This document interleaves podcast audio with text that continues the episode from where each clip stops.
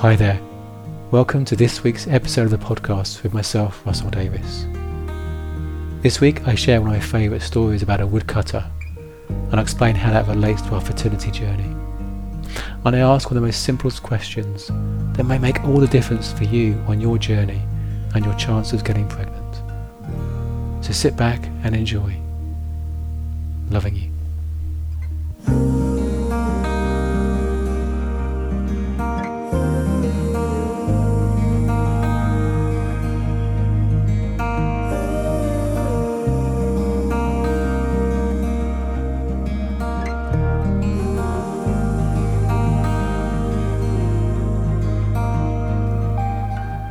This week I want to share one of my other favourite stories. Once upon a time, there was a very strong woodcutter. He asked for a job from a timber merchant, and he got it. The pay was really good, and so were the work conditions. For that reason, the woodcutter was determined to do his best. His boss gave him an axe and showed him the area where he was supposed to work. The first day the woodcutter brought down 18 trees. The boss was very impressed and said, Congratulations, keep it up. Very motivated by the words of the boss, the woodcutter tried harder the next day, but could only bring down 15 trees. The third day he tried even harder, but could only bring down 10 trees. Day after day he was bringing down fewer and fewer trees. I must be losing my strength, the woodcutter thought to himself, and he went to the boss and apologized and said he could not understand what was going on. When was the last time you sharpened your axe? the boss asked. Sharpen? I had no time to sharpen my axe. I've been very busy trying to cut trees. So how does this relate to your fertility? Are you too scared to stop and reflect? Take a step back and get a fresh perspective? Are you doing everything you can, of frantically researching what else you could do, or to find the one thing that might make the difference? My first fertility client had done three rounds of IVF, was desperate to dive into the fourth round of IVF. She was doing everything she can to make it successful. My advice was to stop, go away, don't even work with me. Have take some time, take a holiday, then come back. To stop and take a breath. If we do things out of fear, they're often not the right things, and often feed the underlying fear.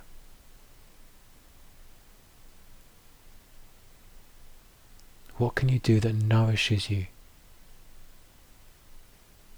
What can you imagine doing that feels like nourishment? Do more of that. What are you doing that feels like an obligation, that feels heavy? You're doing out of duty or doing out of fear? Stop doing that. You may come back to it, but right now it's not serving you. Take a breath. Take a step.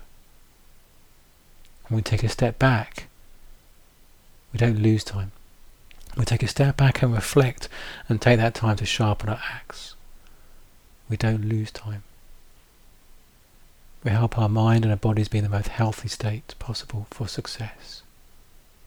But it's that fear of running out of time that stops us doing that. It's like in life, so often we find ourselves doing the urgent things and not the important things. And sometimes the important things are the ones that can make the biggest difference in our life and prevent more urgent things coming up in the future. Our fear stops us taking a step back and working on the the source rather than the symptoms.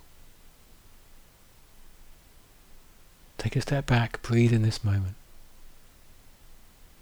What can you do that will sharpen your axe on this journey? That will nourish you?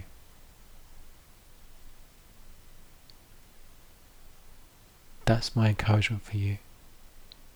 Just a simple question, a short, simple question this week. What can you do that nourishes you. And what are you doing out of fear? Do more that nourishes you. Stop doing the things out of fear. You're going to be okay. The more you follow your soul, do the things that feel light, the more you're going in the right direction. You're feeding your soul and you're feeding your body the most effective, healthy possible way that creates the impact you want. Loving you.